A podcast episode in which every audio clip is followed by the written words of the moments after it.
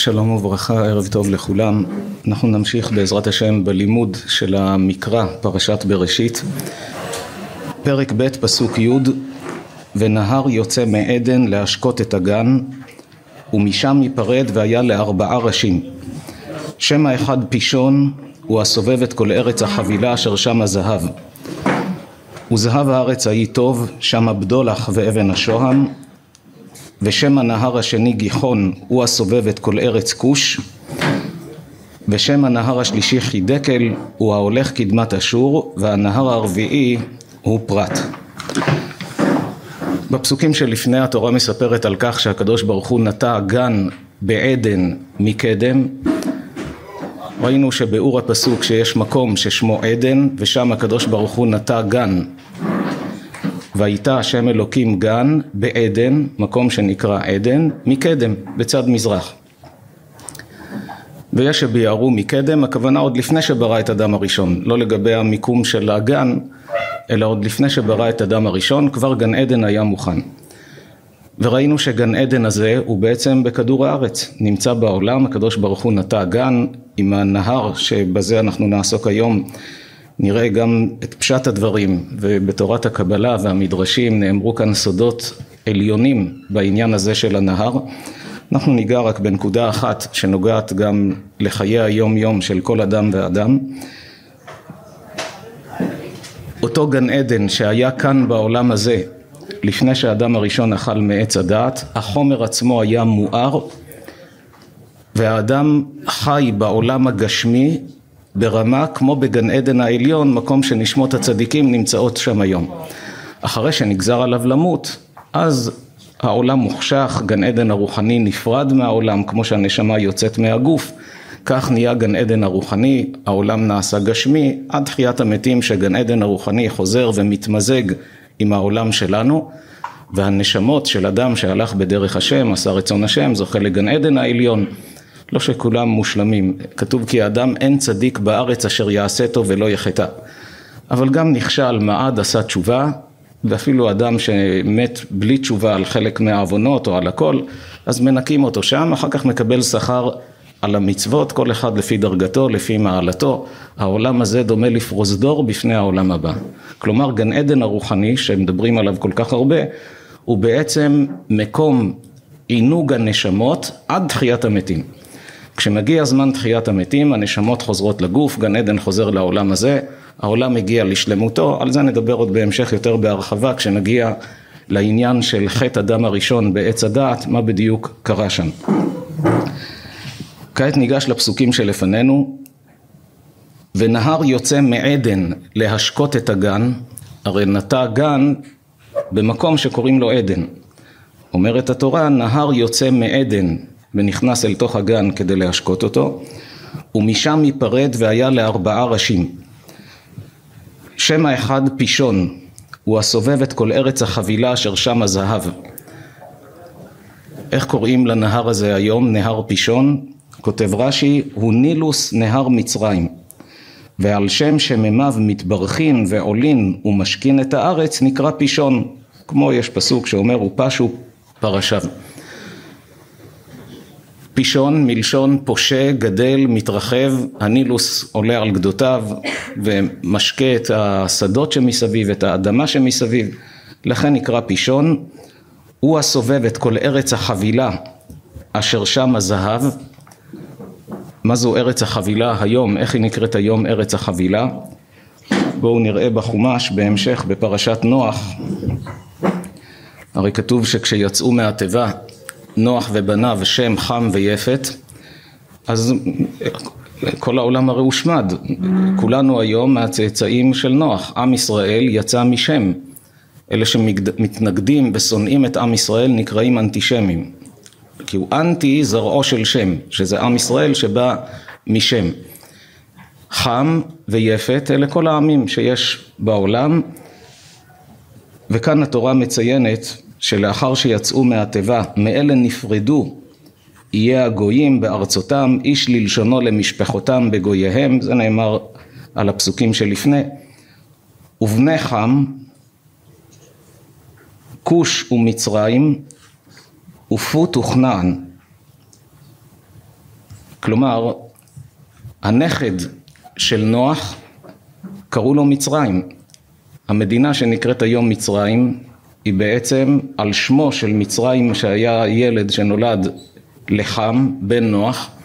הילד הזה גדל, הקים משפחה, הפכו להיות כמו שיש איזה, איזה שבטים כאלה או חמולות שיש, אז הפך להיות כזה, נדד ממקום למקום, התנחל באזור מסוים, ושם בעצם נבדתה מצרים שהיא על שמו של מייסד המקום ששמו מצרים.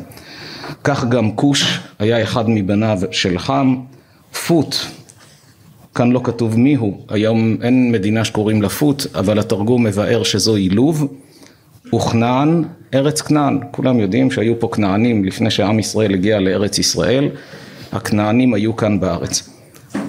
גם היא נקראה ארץ כנען, לפני שנקראה ארץ ישראל, נקרא ארץ כנען. אז בעצם כל שמות המדינות הם על שמותיהם של הצאצאים של נוח. לחם היו ארבעה בנים, כוש ומצרים ופוט וכנען. ובני כוש, שבע וחבילה. אחד מבניו של כוש קראו לו חבילה. וכאן בפסוק מה כתוב? הוא הסובב את כל ארץ החבילה אשר שם הזהב. אמנם עדיין לא, לא, לא קראו למקום הזה חבילה, אבל בעתיד במקום הזה חבילה, האדם הזה שנקרא חבילה התיישב עם משפחתו ומשם הייתה מדינה שאז קראו לה חבילה עד שבמשך הדורות היא נעלמה. כששמים לב לפרטים, אם נחבר את הפרטים, פישון שזה הנילוס, הוא הסובב את כל ארץ החבילה, שזה בעצם בן אחיו של מצרים, והרי פישון, הנילוס, איפה הוא נמצא? במצרים. יש שני סוגי נילוס, יש הנילוס, שני נהרות שנקראים נילוס, הנילוס הכחול והנילוס הלבן, אלה השמות שלהם היום, והם מתאחדים במצרים לנילוס אחד. הנילוס הכחול הוא אחד הנהרות הכי ארוכים בעולם, אורכו למעלה מששת אלפים ושמונה מאות קילומטר, מאוד ארוך. הוא מתחיל באתיופיה של היום, עובר דרך סודאן, מגיע למצרים, עד שהוא מתאחד עם הנילוס הלבן, ושם יחד נשפכים שניהם לתוך הים מהנילוס המאוחד הזה. כשרואים במפה את המסלול של הנילוס, אז רואים שהוא באמת מסובב, יש לו חצי סיבוב כזה, וזה מה שאומרת כאן התורה, הוא הסובב את כל ארץ החבילה, אשר שם הזהב, זה אזור אתיופיה, לפני שהוא מגיע למצרים, ובאמת כל האזורים האלה הם כהים בעורם, גם כוש, גם מצרים, גם החבילה, אזור אתיופיה, אזור סודאן, כל אלה שנמצאים היום ביבשת אפריקה. אז כשהתורה כאן דיברה עדיין לא הייתה יבשת אפריקה. אז כל היבשות היו מאוחדות. כשלמדנו את הפרק הראשון בפסוק ט', כתוב שהקדוש ברוך הוא ציווה, ייקבעו המים מתחת השמיים אל מקום אחד ותראה היבשה ויהי כן. ראינו מהפסוק שבתורה עולה שהייתה אז, כשהקדוש ברוך הוא ברא את העולם, בתחילה כדור הארץ היה מוקף מים, והוא ציווה שיקבעו, יאספו המים אל מקום אחד ותראה היבשה. הייתה יבשת אחת שכולה מוקפת מים. את זה המדענים גילו רק לפני כ-80 שנה, גיאולוג גרמני בשם וגנר הוא זה שגילה שהייתה יבשת אחת שהתפצלה. התגלית הזאת נחשבת אחת התגליות הכי גדולות של מאה השנים האחרונות, כל המחקרים של הצונאמי ורעידות אדמה, הכל מבוסס על התגלית הזו של וגנר שהייתה יבשת אחת שהתפצלה לשבע יבשות וראינו שהזוהר כבר כתב את הדברים, ארץ אחת ממש הוציאו המים וממנה נתהוו שבע ארצות, כך לשון הזוהר, וזה נאמר הרבה לפני שגילו את אמריקה, לפני שגילו את אוסטרליה, כבר הזוהר מדבר על יבשת שהתפצלה לשבע יבשות. כאן כשהתורה מדברת על ארבע הנהרות ונהר יוצא מעדן להשקות את הגן ומשם ייפרד והיה לה ארבעה ראשים, מדובר בזמן שהייתה יבשת אחת עוד לפני ההתפצלות. אז פישון זה הנילוס, הוא הסובב את כל ארץ החבילה, מקום שגרים שם אנשים כהי עור, אשר שם הזהב. המעניין הוא שמצאו באזור אתיופיה לפני שלוש שנים בסך הכל מצאו מכרה זהב, תמיד ידעו שיש שם הרבה זהב, אבל לפני שלוש שנים מצאו מכרה זהב שהוא בן אלפי שנים, כלומר כשבדקו את המכרה ראו שהוא כבר היה פעיל לפני אלפי שנים, מצאו שם שרידים ארכיאולוגיים ולדעת החוקרים לפי כמויות הזהב שיש שם ולפי צורת המחצבים זה המקור של הזהב שסופק למצרים הרי במצרים היה שפע של זהב בחפירות, כמו שמצאו רק בקבר של תות ענך המון, מצאו שם כמויות אדירות של זהב. רק הארון ששמו בו את הפרעון הזה, תות ענך המון, שהוא לא היה מהפרעונים המפורסמים והקבר שלו היה קטן, הוא בגיל 18 מת בסך הכל. רק הארון שהניחו בתוכו היה במשקל של טון זהב. רק הארון טון אחד של זהב. וזה פרעון פשוט, כמה היה בקברי הפרעונים האחרים המפורסמים שנשדדו במשך הדורות, כל הפירמידות, כמויות אדירות של זהב. שהחוקרים קצת תמהו מאיפה היו למצרים, מאיפה היה להם, העושר הזה, מאיפה הגיע אליהם. אבל כשרואים בתורה את הסיפור של יוסף, שבעצם בזמן שנות הרעב מכרו לכל האזור של המזרח התיכון, היה רעב בכל המקומות, כולם ירדו למצרים כי יוסף הצליח שם לאחסן מחסנים גדולים, כל הזהב, כל הכסף, כל העושר של כל הארצות שמסביב, גם של האזרחים המצריים, הכל עבר לקופת המלוכה, לקופת פרעה, בעצם היה שם עושר אגדי מה שנקרא, אבל הם טוענים היום שכנראה זה המקום של המחצב ואפילו חלק מהם טוענים שזוהי ארץ אופיר התנ"כית. כתוב שחירם מלך צור הביא באוניות זהב לשלמה המלך, כמה מקומות התורה בתנ"ך מספרים על זהב שהגיע מארץ אופיר.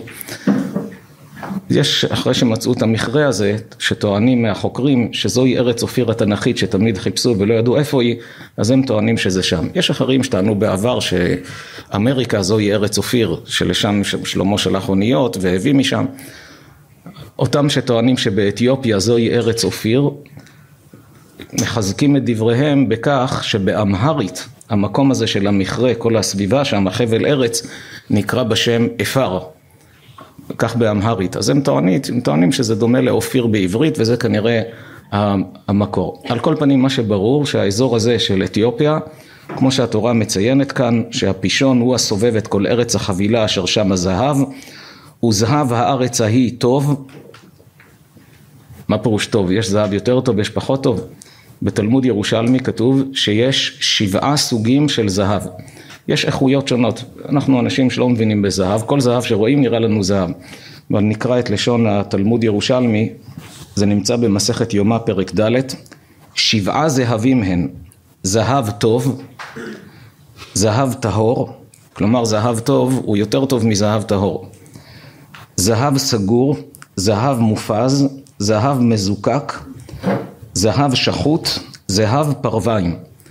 שם התלמוד ירושלמי, חז"ל מבארים את ההבדלים שבין הזהב הזה לבין הזהב הזה, איך אתה יכול לדעת, אבל זהב טוב זה בעצם המקום הראשון, הוא נעלה מעל כולם, וכאן אומרת התורה, וזהב הארץ ההיא טוב, שם הבדולח ואבן השוהם. ושם הנהר השני גיחון, הוא הסובב את כל ארץ כוש. רואים כאן שהם סמוכים, נכון? אם זה חבילה וזה כוש, זאת אומרת שהמדינות האלה היו סמוכות. אומר רש"י, גיחון שהיה הולך והומה והמייתו גדולה מאוד כמו כי ייגח שמנגח והולך והומה. כלומר הנהר השני גיחון על שם הזרימה החזקה שלו שהוא כמו מנגח וזורם לכן נקרא בשם גיחון. הנהר הזה הוא בעצם מה שקוראים היום הנילוס הלבן שנמצא שם בסמוך ומתאחד יחד עם הנילוס הכחול במצרים ומשם נשפכים יחד אל תוך הים. הנילוס הלבן הוא קטן יותר, הוא משהו כמו למעלה משלושת אלפים וחמש מאות קילומטר, הקודם הוא ששת אלפים, יותר מששת אלפים וחמש מאות, וזה יותר קטן ממנו, זה הנילוס הלבן, זה גיחון, ששניהם בעצם היום, לפי המצב של היום, לפני נדידת היבשות הכל היה אחרת, אבל לפי המצב של היום, הם שניהם נובעים ממקומות שונים, מתאחדים ונשפכים לים. והוא סובב את כל ארץ כוש.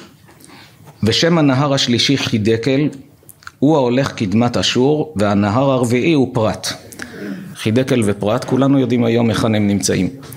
בעוד שהשניים הקודמים נמצאים ביבשת אפריקה, שני אלה החידקל והפרת נמצאים באסיה. זה בעצם האזור של עיראק, אשור העתיקה, נינווה, כל זה נמצא, מצאו הרי בחפירות את הארמון של סנחריב מלך אשור, כל זה נמצא שם באזור של אה, עיראק של היום. בתקופת התנ"ך המקום שהיה מיושב בין שני הנהרות נקרא ארם והתורה מכנה את המקום בשם ארם נהריים.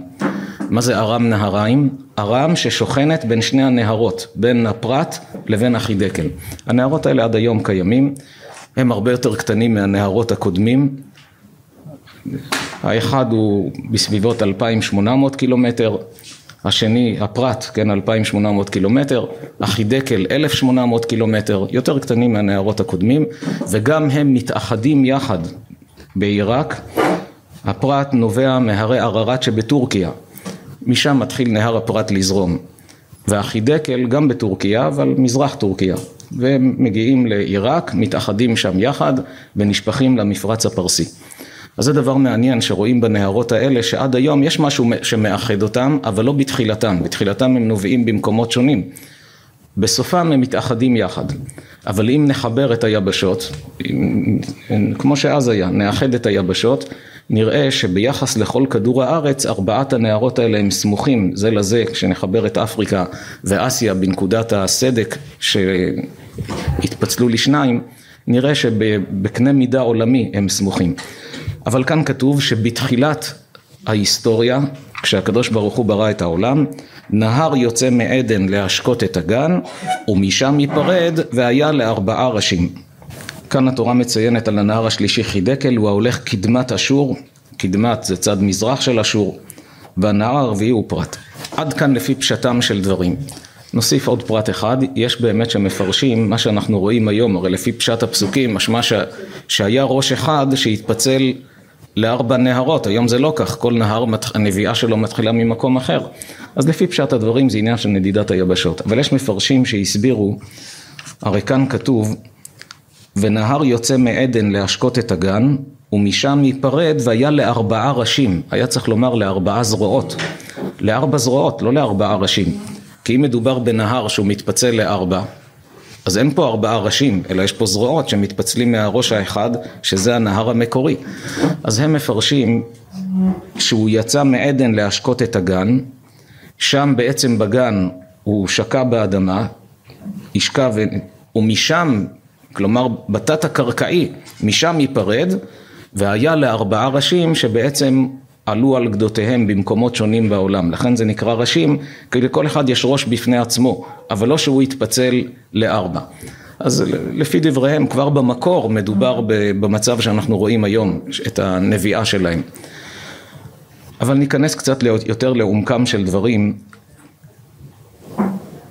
במדרשים ובזוהר הקדוש כתוב שלא לחינם התורה ציינה, למה זה צריך לעניין אותנו הפרטים האלה? התורה לא סתם מפרטת פרטים שאין בהם תועלת לאדם, שאתה לא יכול להפיק מהם מידע היסטורי או גיאולוגי, זה לא התפקיד של התורה. גם כשיש בתורה מידע מדעי, התורה מציינת כדרך אגב בשביל התועלת שאתה צריך להפיק. ויש שפע של מידע מדעי שנמצא בתורה. בספרי המהפך הבאנו המון דוגמאות של דברים שהמדע גילה היום, והתורה דיברה על כך כבר אז, מאז ומעולם. אבל זה לא התפקיד של התורה, לא התכלית של התורה. עד כדי כך שבתחילת החומש רש"י מביא את דברי רבי יצחק ששואל למה התורה צריכה לספר לנו על בריאת העולם? בראשית ברא אלוהים את השמיים ואת הארץ, היית תוהו ובוהו, כל השתלשלות הדברים. רבי יצחק שואל, התורה הייתה צריכה להתחיל מהמצווה הראשונה. החודש הזה לכם ראש חודשים. התורה היא מלשון הוראות, היא תורה דרכו של אדם מלמדת אותך איך לחיות נכון, שיהיה לך טוב בעולם הזה ובעולם הבא. אז למה התורה התחילה בפרשת הבריאה? עד כדי כך, שואל רבי יצחק. והשיב שזה כדי שיהיה תעודה בידיים של עם ישראל כשיבואו בעתיד אומות העולם ויאמרו לעם ישראל גזלנים אתם, אתם פלשתם לארץ ישראל ולקחתם אותה לעצמכם, אתם גזלנים, כמו שהיום יש באו"ם שטוענים טענות מהסוג הזה, או בעולם.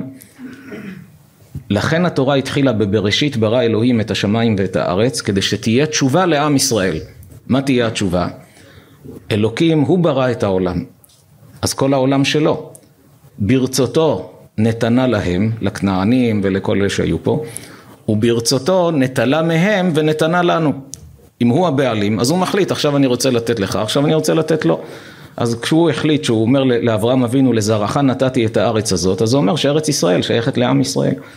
עד כדי כך אומר רבי יצחק שזו הסיבה שהתורה פירטה את כל המידע המדעי האדיר שנמצא שם בפרשת הבריאה כי מצד העניין היינו צריכים לגשת מיד למצוות. אז גם כאן, למה בעצם התורה מפרטת את הנהר יוצא מעדן להשקות את הגן? המדרש, יש בתורה פרדס, פשט, רמז, דרש וסוד, מה שדיברנו עכשיו זה פשט. המדרש אומר שהתורה מלמדת כאן את העתיד לגבי ארבע הגלויות, בבל, פרס, יוון ורומא, שם המדרש מפרט למה הנהר הזה זה בבל ולמה זה פרס ומה ההשלכה לעתיד ומה הם יענשו באחרית הימים, שכל זה מקופל בפסוקים האלה שעל כל הצרות שיעשו לעם ישראל, מה הקדוש ברוך הוא ישקה אותם בסופו של דבר, לאיפה זה יגיע? בזמן ביאת המשיח. הזוהר מדבר על פי הסוד שארבעת הנהרות האלה הם השמות הנוספים של ארבעת המלאכים העליונים מיכאל, גבריאל, רפאל ונוריאל. וכאן התורה מפרטת ברמזים מה התפקיד של כל אחד, מה המשמעות שלהם בכל העולם. אז יש כלל, אין מקרא יוצא מידי פשוטו, גם כשרואים דבר על פי הזוהר או על פי המדרש, זה לא סותר, זה כמו שבבניין יש ארבע קומות, ואדם יוצא מהבניין, שואלים אותו מה יש בבניין הזה, היית שם עכשיו. הוא אומר יש שם אולם שמחות, השני שלידו אומר לו אתה טועה, אני הייתי שם, אין שם אולם שמחות, יש שם חדרי אירוח, הכל חדרים של בית מלון. השלישי אומר להם, שניכם טועים, יש שם חנות ענק של משחקים. והרביעי בא ומספר סיפור אחר. בסוף מתברר שכולם צודקים, כל אחד נכנס לקומה אחרת, זה מה שהוא ראה. כך בתורה שלנו לכל פסוק יש ארבע קומות, פשט, רמז, דרש וסוד, כל רובד הוא עולם בפני עצמו, שגם הוא מתחלק לשבעים פנים, כמו יהלום מלוטש, מכל זווית שאתה מאיר אתה מקבל צבעים חדשים, כך הפסוקים של התורה, כי חוכמה אלוקית היא לא כתובה כמו חוכמה אנושית, שאנשים כותבים, מתכוונים רק למילים. בתורה יש פשט, רמז, דרש, סוד, כל מה שמסתתר בתוכו. שם הזוהר מסביר מאוד זווית, שארבעת הנהרות האלה שיוצאים מהגן, הם כנגד הארבעה שנכנסו לפרדס, עם המשמעות שהייתה לכל אחד מהם, אבל שם אלה דברים מורכבים ועמוקים. רק ניקח לעצמנו יסוד אחד שמסתתר כאן בפסוקים, שזה נוגע לחיים הפרטיים של כל אדם ואדם לקחת מוסר השכל לעצמנו.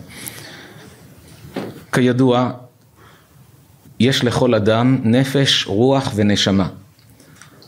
הנפש היא אחראית על התאוות ומקום משכנה הוא בכבד. הרי גוף הוא חומר. חומר אמור להרגיש תאווה למשהו. אבן מרגישה תאווה, הגוף הוא חומרי, עשוי עפר מן האדמה. אז איך הגוף מרגיש יצר? אבל זה החלק הרוחני שנמצא בתוך הגוף, הנשמה עצמה היא כמו גלדים של בצל, נפש, רוח, נשמה. יש עוד שתי דרגות גבוהות יותר, חיה ויחידה.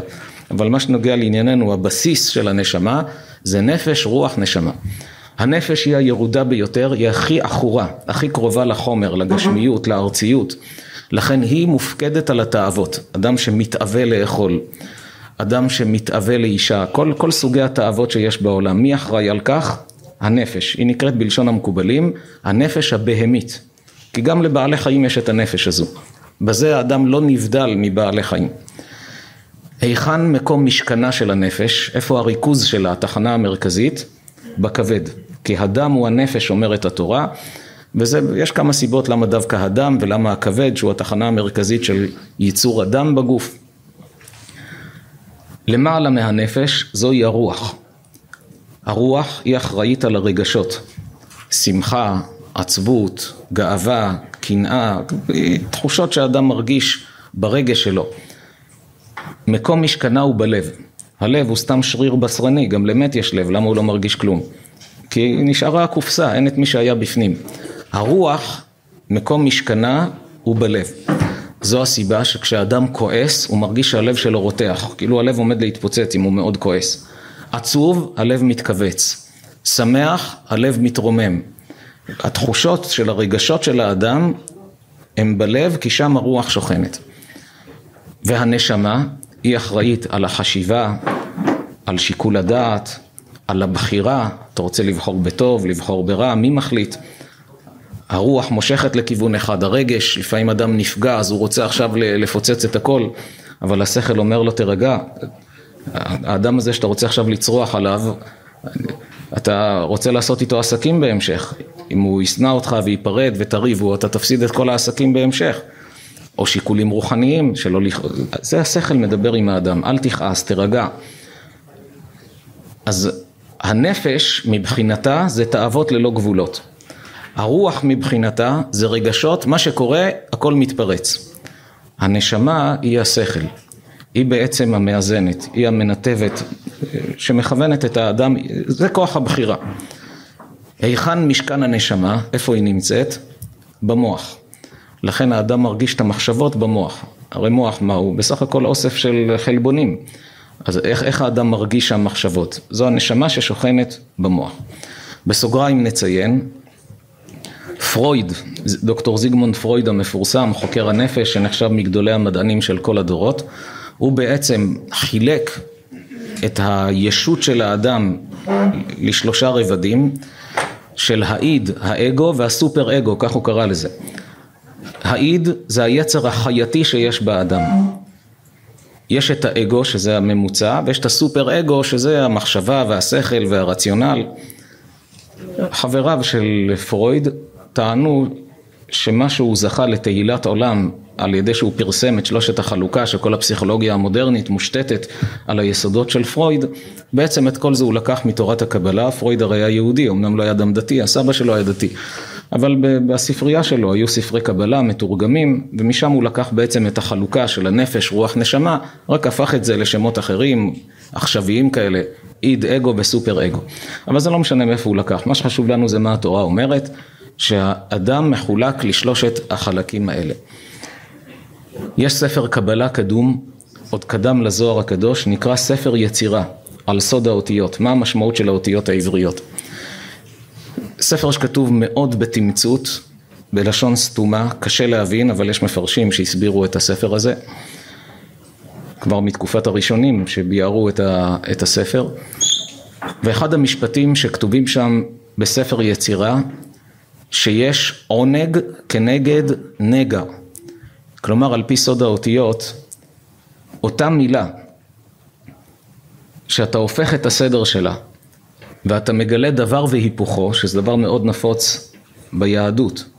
כן, יש שורש למשל, להשריש זה להכות שורשים, ולשרש זה לעקור, ויש עוד הרבה מילים כאלה. שם הוא מדבר כדוגמה לכל עונג כנגד נגע, שאלה אותם אותיות, אבל המשמעות הפוכה לגמרי. עונג זה שיא ההנאות שהאדם מרגיש, ונגע זה הסבל שאדם סובל מנגעים, מצרות, איך יכול להיות שאותם אותיות? אבל הפירוש הוא כך, האות עין היא כוח הראייה. יש ראייה גשמית, יש ראייה שכלית. הזכרנו קודם שבעים פנים לתורה, זה האות עין. היו שבעים בחברי הסנהדרין, לא במקרה פה שבעים ופה שבעים. כתוב שמספר הדעות המקסימלי שבני אדם יכולים לחשוב על אותו נושא יכול להגיע לשבעים. אין יותר משבעים דעות באותו נושא. אם מצאת יותר משבעים דעות, זה אומר שאלה סעיפים של אחת הדעות. אבל אותו נושא עד שבעים דעות, לכן בסנהדרין היו שבעים, כי זה המקסימום של הדעות, זה ראייה, יש ראייה שכלית, האיבר של הראייה נקרא עין, כי באות עין נברא כוח הראייה. אז יש ראייה פיזית, יש ראייה שכלית, מחשבתית, גם שבעים אומות העולם, הכל נובע מאותו שורש של האות עין. אדם שלוקח את העין, את הראייה, והוא שם אותה בתחילת המילה, האדם הזה יש לו עונג. הוא מפעיל את השכל, הוא מפעיל את החשיבה, והוא לא נותן לעצמו ללכת אחר התאוות והרגשות. האדם הזה מגיע לעונג. אמנם השכל עצמו גם יכול לטעות. אדם יכול להיות בטוח שמה שהוא מחליט זה נכון. השכל האנושי יכול לטעות.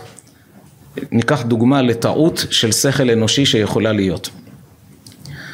נניח שבא אליך אדם, הוא אומר לך אני רוצה להתייעץ איתך, אתה אדם חכם, תן לי הדרכה וכיוון.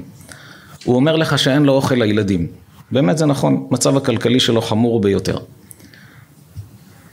לא מצב של מוות, כן, פיקוח נפש דוחה את כל התורה, לא פיקוח נפש, אבל קשה לו, כלכלית מאוד קשה לו, הוא בקושי מסתדר כל חודש.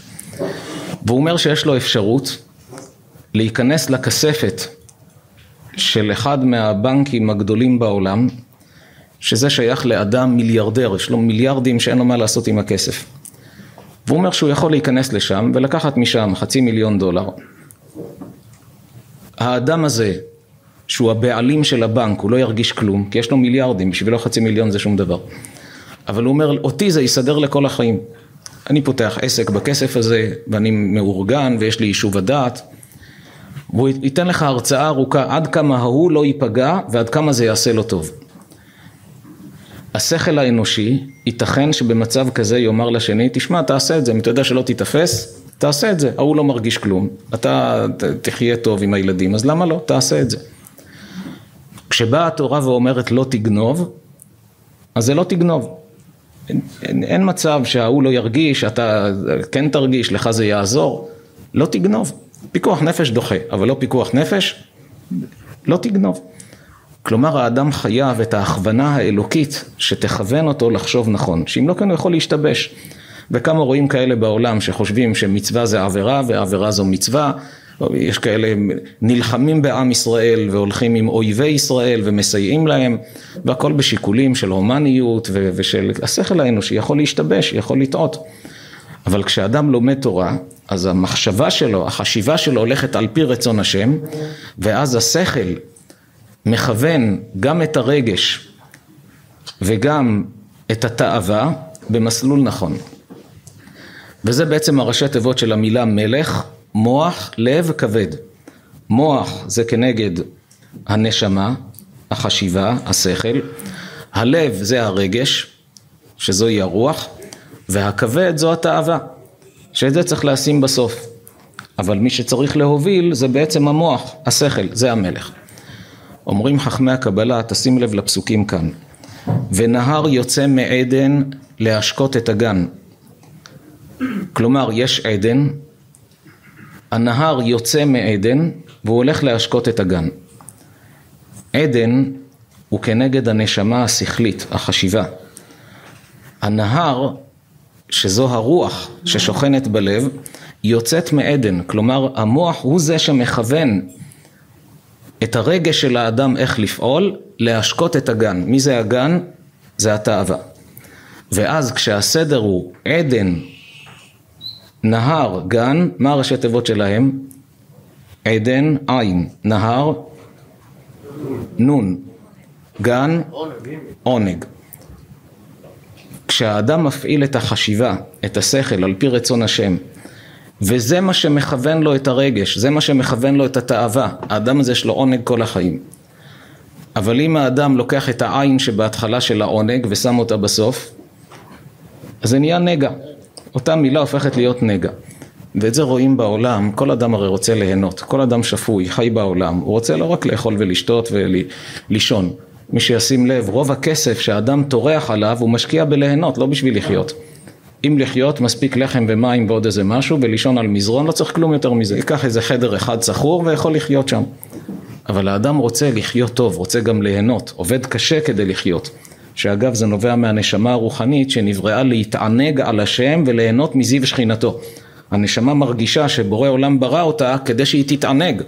לא כמו כאלה חושבים בטעות, כאילו אלוקים אומר לאדם, קח את המצוות, תחנק על ידם בעולם הזה, תסבול, אבל אל תדאג, אתה תקבל שכר על זה שסבלת מהמצוות. מי שחושב כך, חס ושלום לחשוב דבר כזה, שהמצוות נועדו לחנוק את האדם. יש אבא שרוצה שהבן שלו יחנק איזה תקופה, שיסבול. הקדוש ברוך הוא אומר לאדם, אני רוצה שתהנה בעולם הזה ותהנה בעולם הבא. רק אני אדריך אותך איך לעשות את זה נכון. אדם שחי בלי גבולות, מרגיש הנה אני נהנה, מסכן הדתי הזה, יש לו גבולות, לא הכל מותר לו, מגביל את עצמו. בשורה האחרונה, כשיעשה סיכום, יגלה שההוא דווקא בגלל הגבולות נהנה יותר, כי אדם שבע כבר לא נהנה מכלום. אדם שעכשיו אכל כיכר לחם כי היה רעב, בלי כלום, אכל כיכר עם קצת שוקולד. בערב, פתאום הוא נזכר, חתונה של חבר טוב.